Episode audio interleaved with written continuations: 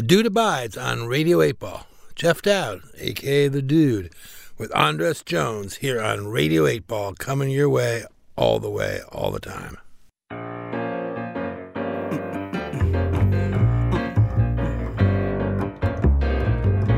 We're Radio 8-Ball, give us a shake. We're here in the studio, tempting fate.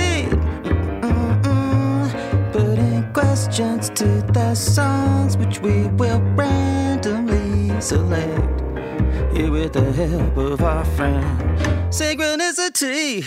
And now it's time for the Radio 8-Ball Show.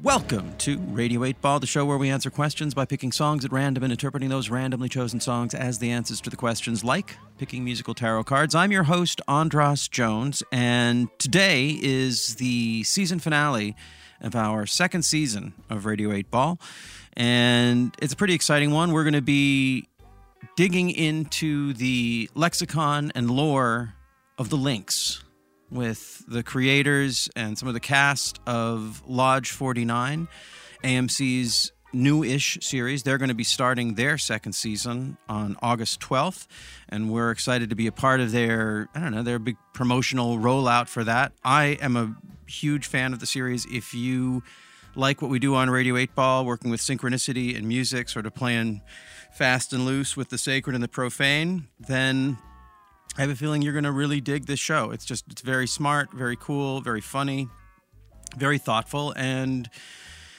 we'll dig into it a bit, but basically it's a story of sort of a Big Lebowski-esque character who's sort of a cross between Big Lebowski and Hamlet, and he wanders into a Lynx lodge, which is an analog for like a Freemasonic lodge, and then an adventure ensues and a series unfolds, and we get to hang out with the creators of that, and I'm super excited about that.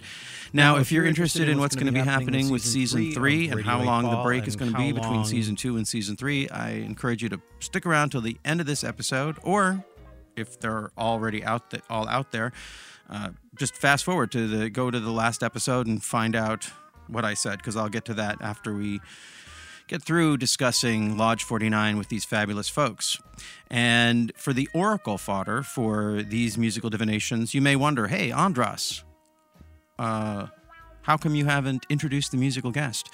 Well, we don't have a live musical guest for today's show. In fact, I am commandeering that role for my album, All You Get. We're going to be using music from my album, All You Get, which comes out on August 8th, and which is going to be occupying a fair amount of my promotional time over the next couple of months. And I figure if I generate any nice promotion for my record, I want to point it back to Radio 8-Ball so that folks discover all of these other musicians and folks that we've been working with. So, yes, it is shamelessly self-promoting, but I like to say that my music is like, there's an old analogy, or it's a Buddhist phrase that says most religions are like a finger pointing at the moon, but unfortunately most people make the mistake of worshiping the finger. And in that sense, I like to think of myself as a finger pointing at all of the great guests we've had on this show. And while I appreciate anyone who chooses to worship my finger, it's pointed at you, and that's kind of the alchemy of the show. And we're going to be talking alchemy and poetry and music and art with the creators and cast and crew, or some of them, from this great show Lodge 49. But first, let's get to the oracle fodder for our musical divinations. Song number 1, The Things I Have to Live Without. Song number 2, Natalie Wood Said. Song number 3, Spin the Bottle.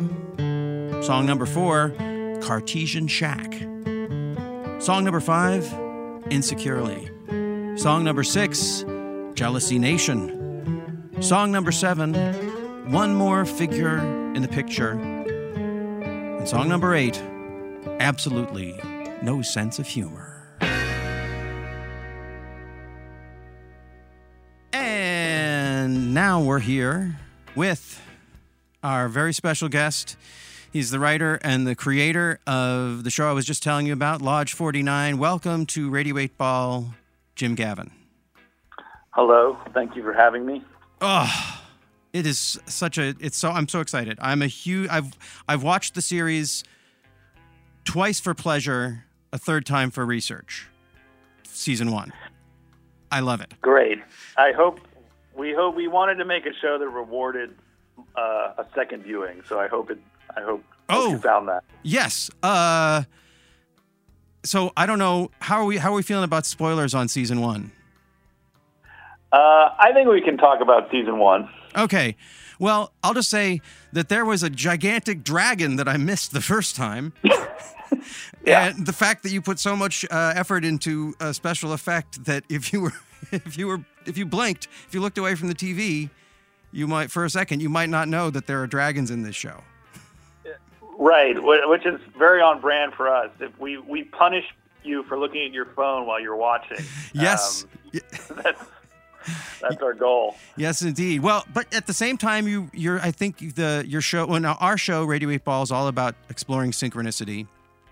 And I feel like your show is, speaking of being on brand, is very, when I saw it, I had this real strong sense of kindred relationship. And not just because David Urey, who's an old friend of mine, popped up in the show. That always helps. But just the voice that you bring to it and the way that the show straddles what I refer to it on this show a lot as sort of straddling the sacred and the profane. Like you're dipping your toe in the sacred, but we're fully in trying to create something that's entertaining and fun. And I think your show totally succeeds at it. Lodge 49, by the way, premiering its second season, August 12th on AMC. My birthday, so a great birthday present to me that I get to start with season two. Happy birthday. All that stuff is crucial to the way we kind of imagine this world where there's intimations of larger, more mysterious stories and maybe a hidden reality. But in the end, our characters and their day-to-day lives, I think we all experience these kind of eerie moments of coincidence, and usually we just kind of blink twice and move past them. And I think part of Lodge 49 is just kind of staying with them a little bit more. And our central metaphor is kind of alchemy, and it's kind of philosophical expression. And central to that is this notion that there is a secret harmony to the universe. And if you could just train your eyes in a certain way that you'd be able to see it, you could almost see the pattern of your life. You could get above the maze a little bit. And part of that is just kind of recognizing these coincidences and moments of serendipity. And Peter Ocko and I, Peter's the showrunner, we take that to heart in the writing of the show as well. And I could go on and on about all the number of things that even allowed the show to take place that just seemed like kind of, really fluky luck. And I say all this as someone who is generally a skeptic, but I think the show embraces this notion of secret harmony. It's at its core. Yeah, one of the ways that I've described Radio 8-Ball in the past is that it's like calisthenics for training the part of our mind that recognizes synchronicity. Like the more you pay attention to it, the more you see it. Which I feel like the character Blaze in the very first episode with his whole thing about the augury of birds. I feel like, I saw that. And I was like, okay, I like these guys. I like these guys. For a second, I want to talk about the auguries of David Spade. I had a crazy synchronicity this morning. I was driving to the session, listening to Middlemen, the book on tape of Middlemen that I've been listening to, and I was in the middle of the episode, the chapter, the Luau, right? And just as one of the characters, is his name Larry? Older guy? The older guy who's talking about who thinks that David Spade is Larry. Martin Short. Yeah, so just as Larry is getting David Spade wrong for Martin Short and saying that he doesn't see David Spade much, I see a gigantic billboard of David Spade for his new show. And I was like, oh, the auguries of David Spade. Yeah, it has some sort of terrible meaning that will only become clear later.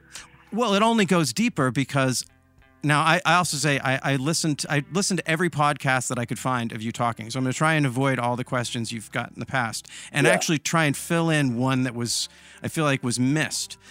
You were on a podcast, I don't know, maybe it was for the first season, must be, and you were talking about Paul Giamatti and the film Shoot 'Em Up. Yeah. Which you're a fan of, I'm a fan of. Yes. And I believe, now Paul Giamatti is a producer on the show, but is he also the guy reading the book on tape?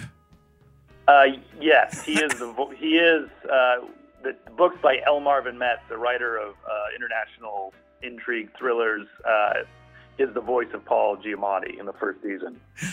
I love that. Okay, so now there's sort of now the synchronicity is filling out because there's this whole synchronicity of books on tape. The way I love the way your show plays with that. That's like one of these little subtle touches that even before this funny little synchronicity that I just really adored about the show. And I only really figured that out when you were on that podcast. I think it was maybe the Freemasonic podcast that you were on. Oh, right, yeah. And you brought up Shoot 'Em Up and they didn't know what it was. I was like, oh, you guys, you got to know Shoot 'Em Up. Plus, there's a crazy synchronicity because that film ends. David Urey from Lodge 49 is in the last scene of Shoot 'Em Up. Are you aware of that? Oh my God! Wow. Okay. Yeah, he's one of the creeps in the diner at in the last scene. Why does David always get typecast as a creep? Not fair. Well, you know what? It's unfair to the rest of us who thought that that having pretty faces would get us into the movie business. Yeah. You have a face like that. You know, you're like in the Bogart, Peter Lorre. You know, you're in that. You know, you should be in a John Huston film or in a Jim Gavin series. Well, my favorite quote about Lodge 49 comes from Brent Jennings, who plays Ernie, and he said, Lodge 49 is heaven for character actors, which we take that to heart, as we are all character actors. Yes, we are, yeah. Although, I guess we all play, and at the same time, I was thinking this morning about the parallels between Dudley and Hamlet. Here's another guy engaging magic and drama in the wake of his father's untimely, and mysterious death. Yeah. I know everyone compares him to Big Lebowski, which makes a lot of sense. In fact, that's sort of how when I shorthand it to people, I'm like, it's Big Lebowski meets Freemasonry. You got to check it out. And I always say, with a very unique writer's voice that we haven't heard before. And that's, you're saying that there were all these synchronicities that led you to this. And I have to imagine that's the case because when I started looking for you, I was like, I can't find anything on this guy except your books. And yeah. So if you don't mind giving us a little peek behind the curtain, how do you go from, and I know you had a book and then you wrote a pilot and someone read it what's this? Maybe the synchronistic path to where you are now, and maybe one little dip into that. Yeah, I mean, I'm someone who had many careers, many failed careers, and when I was about 30, I started taking adult education classes and writing, and that kind of helped me turn a corner. And I was totally concentrated on fiction, and I just wanted to write a book. I had no intention of. I never thought writing would, I'd make a living or anything, but I was lucky enough to have a book published, and it's all kind of about life in Southern California as I know it. And then I had these years where I was trying to get teaching work and failing, and I had this idea for a story. And I realized that I think because of the current age of television, I realized like this is a kind of a longer narrative. And it felt like, okay, I'll write this as a pilot and see what happens. And I didn't even know what an act break was. I kind of just wrote it as I would have written like a short story. I wasn't worried about acts and stakes and all that. I was just kind of writing the characters. And it eventually got to an agency. And one thing that helped, the original title was going to be The Lodge. And I was thinking about all these Masonic lodges. They're all numbered. All the Elks lodges are numbered. And when I was thinking of coming up with a number, I just, I've always been a big Pynchon fan, and I could just kind of feel a little bit of that, the kind of the thing he does in the show. And, it's not at all like Lot 49 or anything, but I just decided to make a loving Pynchon allusion. So I called it Lodge 49.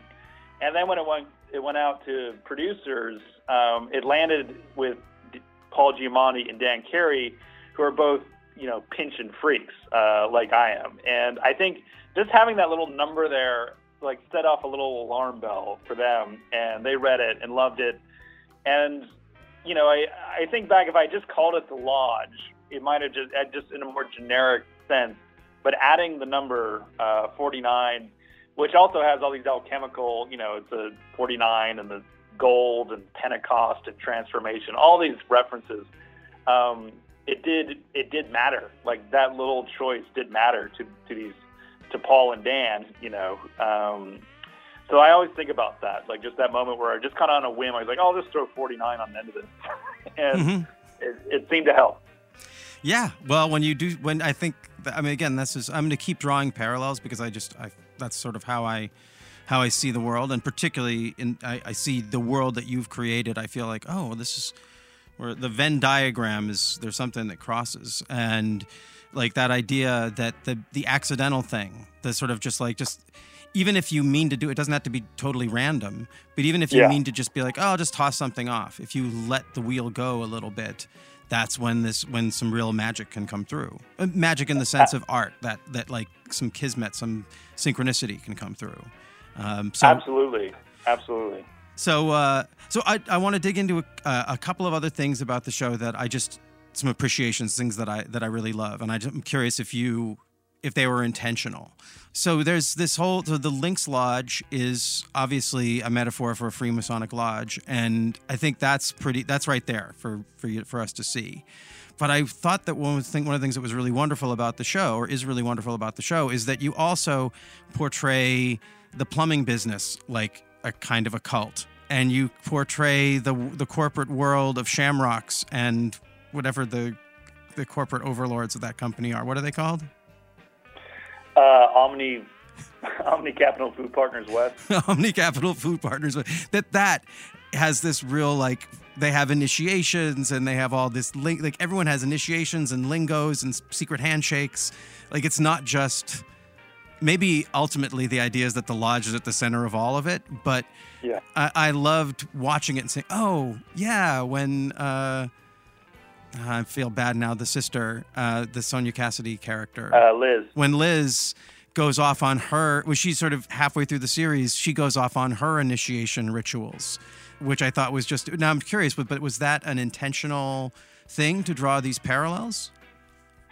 Yeah, it was. I think I kind of see the world that way. That, you know, there's always some secret door that you feel like if you can just get through. Something might change, and within every organization, there's kind of these this language, and that you master. When you master the language, you master the world, and the Lynx has a version of that. The Lynx is kind of a composite of, you know, of Freemasonry and Rosicrucianism, and also just kind of, you know, Elks and Oddfellows and all these things. And we kind of invented our own version of it that is very much grounded in kind of, you know, that whole history. But we're also applying that to all these other little worlds within Lodge or within the Kingdom of Long Beach. And so, yeah, like Omni has a secret society feel to it in its own way. And for me, I just, as a writer, I love the ornate language of secret societies. And I also love the kind of just gilded emptiness of corporate speak, especially kind of contemporary corporate speak. And hearing characters just say those ridiculous things is a joy. And I kind of love pulling that apart. So yeah, all those things kind of matter. As far as plumbing, I will say I come from a plumbing family, and I used to work as a plumbing salesman. I basically had Ernie's job. So a lot of that is a love letter to that world. But it's another world where you have to master the language to be taken seriously. Well, yeah, and I just think there's some fun parallels in the show between the plumbing brochure and the Lynx brochure, and just like all these little. It felt very. Just the world felt very cohesive in that way, and I love that. I love that the line you're talking about, the corporate speak. Hit me with your dream storms. I also, like I said, so for those of you who are tuning into this and you haven't watched the whole first season at least once, I'm sorry that we're a little bit ahead of you, but by the time you catch up and are ready for season 2, you'll get all these references. But there was okay. And this we can cut out if you want to just keep it a secret thing that you sort of snuck in there. But you had this point where Ernie says, "I'm in the middle of the middlemen, man." And I was like, is he giving us a wink to his book? Perhaps. Although when I wrote it, I didn't realize it. And then I'm an idiot generally, like on the page. And then I take a step back and see what's happening. Oh, that's great. I could have taken it out, but I chose to keep it in. So exactly. Yes, no, I think it was great. I think that's again, it's sort of. I think that's part of what makes it feel like one voice. Like when you're hanging out with one voice, they can reference other things, and if you're in it, you get more of it. So I always think that's rich, and I just get that from the show. I mean, it seems very cohesive, but it seems cohesive in a way that can't be entirely intentional. Like if you were just craftsmanly going after this world, and you didn't have an innate love for plumbing and Freemasonry, or not even I want to say Freemasonry, but esoteric knowledge, let's say, that's kept by these different lodges, or claimed to be kept by these different lodges, then it wouldn't feel cohesive. It would feel like it would feel researched. This doesn't feel researched. This feels like, the word might be shambolic. There's a lot of me in this, in every part of this. When you write a book, it is all you. But the joy of doing this is getting to collaborate, like with Peter Ocko and everyone on our team here, and our cast, obviously, who's amazing. And everyone's kind of tuned in a special way. And we call them lodge moments. Like someone will be out in the world, like, Wyatt or Sonia or Brent, and something will happen, and they'll say, the term they use is very lodge. And I think just working on the show is kind of made us tune into that, everything we've been talking about. And that just kind of feeds it in. So I hope my voice is kind of guiding the show, but there's so many more wonderful aspects to it that kind of, lift that into a new place, and that's really the joy of getting to work in a collaborative medium. Absolutely, and I guess I'm probably having that attitude of being free to allow things to happen, then just creates more of that. Maybe the attitude that you take towards writing might filter into the way that, like, I know as when I've worked as an actor on a set, if people are loose and feel confident in what they're doing, it allows me to feel loose and confident in what I'm doing, and allow inspiration to come through and not feel so tight, and then that that's probably how you get the show you have. It's weird. Like the first season, we had all 10 scripts, so it is a combination of being both open to discovery and the writing.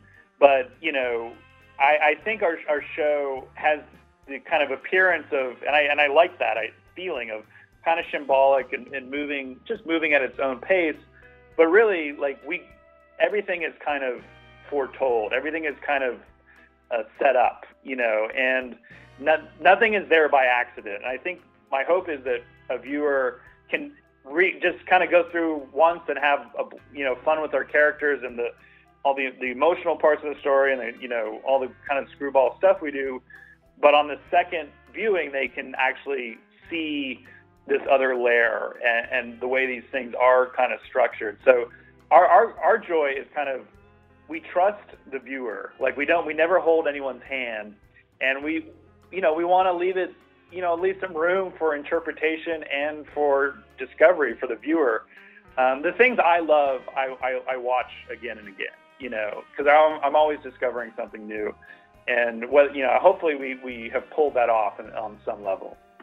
Oh yeah, yes, I think so. I mean, I've listened to you do several interviews now, and I've heard you say that you have it all mapped out. You know how this ends. Yeah. So, and that's part of I think. Again, that's just a sign of a good show that is taking us. That, but I have to say at the same time, the ease at which you're taking us there. Maybe this is a credit to AMC, because I feel like it's a similar thing that I feel from. Better Call Saul is just very, it's just like they're allowing people to be relaxed about getting to the point, and you can spend some time. Like I actually, I loved that we didn't, and no spoilers, I guess, but there is only one point in the show where there's what I would call like an explosion of violence, and it happens very late in the show, and it is, even it is very odd. I think you know what I'm talking about.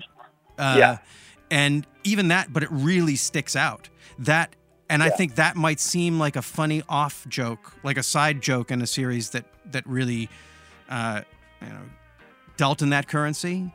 So when you have a moment of even what would be minor violence in another show, it really pops. It's like, whoa, okay, wow, that just happened. Yeah, and when we do stuff like that, there's a kind of a vaudeville quality to it, you know. Like, I think our particular universe is generally humane on some level. Like, that's where we operate. I mean, we make our characters suffer quite a bit, but you know, when we make these kind of larger, when we move into kind of these more preposterous, you know, parts of the story, you know, it is fun to have those moments. And I do think the quieter aspects of our show only help when we do something like that. So, and I think in season 2, you know, we kind of have a similar rhythm. We have some big, you know, set pieces and crazy stuff happening and setting the table, but then we also just we're back into the lives of our characters as they kind of negotiate our contemporary world in Long Beach. Yeah, as shocking as that was, it was not. There were other things that were far more shocking that happened in the show, like just the way Liz deals with the corporate event. Right. That was one of these moments, like a real like holy shit moment for me on the show. Like, whoa, I have to rewind. What the hell just happened? I mean, I love that. But we should get into, we're going to have you ask a question for the Pop Oracle in a minute, but we have to start off with my question, the host's question. Okay. And, usually I dive right into that, but I wanted to take some time to really ask you some questions about this show that I'm a little bit obsessed with at this point, just a little bit. So, my question is actually, and this is something I've been doing a little bit more recently, so forgive me if it seems a little bit weird, but it'll make sense. So when this all came together, I was so excited. I decided to write a little song for Lodge 49 that would sort of help me define my question. And it's a very short little thing, and it's not like I'm not pitching it to Lodge 49. It's more like a song that Don Fab and the band could play at a rap party or something like that. Like, but it goes like this. Southern California is northern Mexico. The sacred texts all warn ya, as above, so below. So California in Georgia, why not? It's all the same. So California in Georgia, well, California in Georgia, well, California in Georgia, say my name. Ooh, wop, wop, ooh, wop, wop.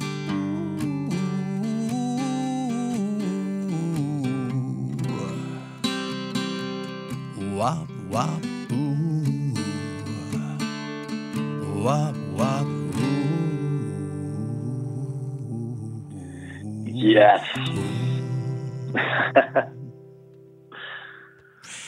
And that's because I found out from David Urey that you shoot a bunch of the show in Georgia, which at first was like, that can't be.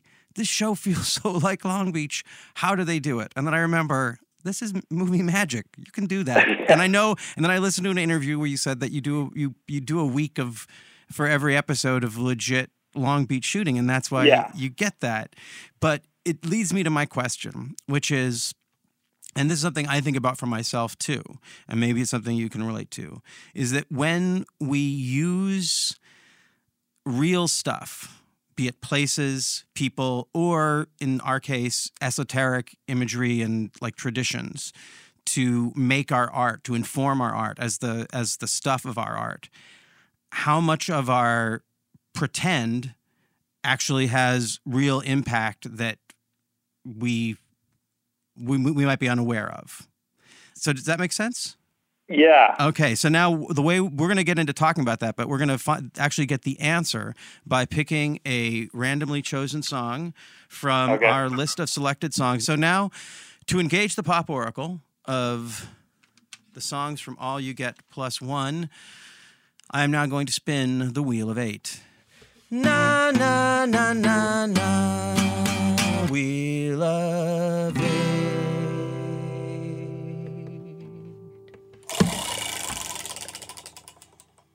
Song number 4, which is Cartesian Shack. Oh.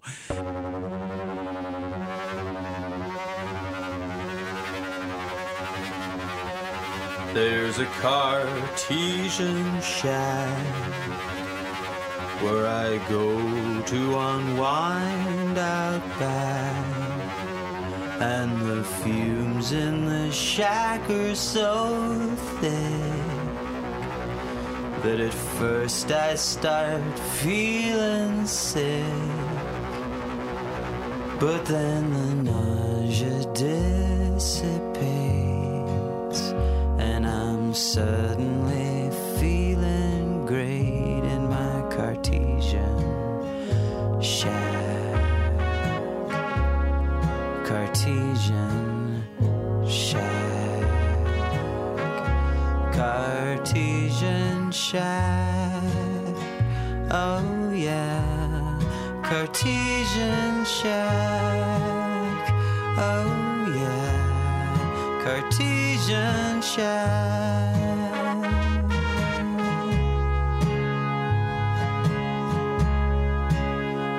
A vision comes under me.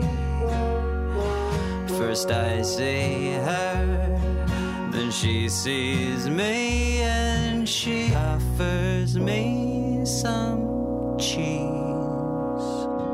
I say no thank you, I'm a vegan, and she gets down on her knees and worships me till I believe her. Ba bum bum bum in my Cartesian shack, Cartesian shack, oh yeah, Cartesian shack, oh yeah, Cartesian shack. Cartesian shack.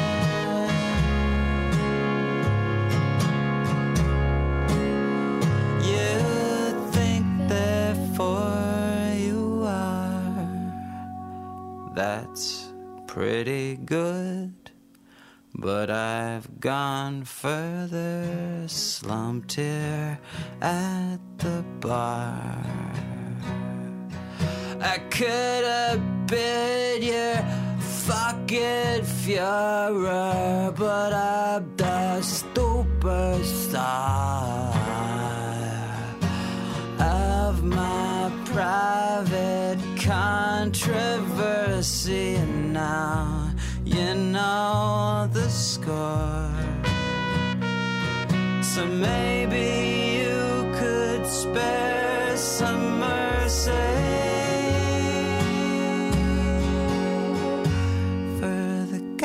out back in his Cartesian shack, Cartesian shack, oh yeah, Cartesian shack, oh yeah, Cartesian shack, oh yeah.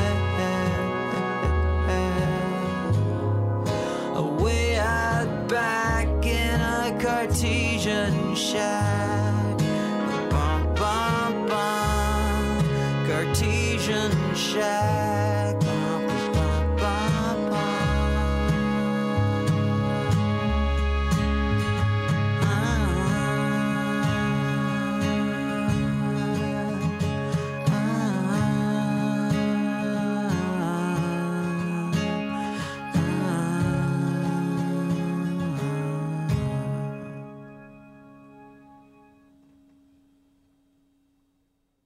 Wow, I'm losing my mind. Where should I start? And that was Cartesian Shack from my record, All You Get, coming out on August 8th, answering my Lodge 49 inspired question about what happens when we use magic for our art and what kind of real world, quote, real world ramifications that might have. And it sounds like, Jim, like your mind is blown by that reading. Tell us how. Yeah, I'm going to preface this before we get to the larger question. And maybe you knew this. I don't know. I'm guessing you didn't. I'm going to chalk this up to just weird serendipity. In season 2, David Urey's character, Champ, utters the line, "We live in a Cartesian cage." Shut up. No, absolutely serious. No, and, I had no idea. I wrote this song 20 years ago. So, yeah, and I swear to God, when I just before I was looking at the kind of, you know, the songs that are, and I saw the title for it. I saw Cartesian Shack, and I just knew that's where the 8-Ball would land. And so here we are. Oh, wow. Well, I'll give you the background of that song. Usually that's what I do. I ask the songwriter to give the background. So this is a song. It actually, to me, the answer is in the song. I wrote this song when I was I was married, and I don't know if you're married, but sometimes you just need that room of your own to go into and write and create and whatnot. Yeah. And I love that. And I protected it. And I sort of had this really strong, that this was my song, a celebration for that. Yeah. And then the relationship ended and all of this stuff happened. And many years later, I actually found myself living in a literal shack. I bartended for like 8 years in and around a small town. And I don't know if small town bartending is weird. Every mess stays a mess forever until eventually it comes and gets you. And I found there was a way that the song was very prophetic for me. And the thing I thought you were going to say, which you were wondering if I knew, is I didn't know it till I had written the song that I wrote about California and Georgia. Yeah. Before I was listening to Middlemen and heard that you were a Harry Nilsson fan, but that song felt very Harry Nilsson-y to me. I don't know if you actually are a Harry Nilsson fan. I assume that character and that story is an analog for you. Oh, absolutely. Absolutely. Tell us about the Cartesian cage. Right. The reference in the show is just kind of the notion, it kind of relates to the notion of reality, you know, that we can doubt everything, but the one thing we can't doubt is that we're doubting. Our senses lie and all this. And it's just kind of a, you know, like with Champ, everything, it's an offhand line that has a larger significance. But yeah, that's where it plays in the show. As far as, you know, just talking about the way this song kind of relates to, you know, this, how we kind of create the little worlds, you know, that we make for ourselves. I've often found that, you know, there's something prophetic in writing, whether we want to. I've written characters that I've later met, you know what I mean? And yeah. In moments like that. And I think, you know, in a larger way, my favorite writer is James Joyce, and, his commitment to just writing the world he knows, like Dublin, he left Dublin, but he never did in a sense. And that he names every street. There's a sacred quality to just like the mundane bits of his world that he always calls the thing. and he doesn't worry whether someone else is going to get the reference. He just does it because it's meaningful to him and has some kind of talismanic quality. And I've tried to do that. You know, that's why, like, I do. I'm trying to be as place specific as possible, and you know, the references characters make, the streets they live on, these are all have a magic quality to me. Nothing makes me more excited as a writer than kind of like either naming a bar or a street or actually using the real name of a bar or a street.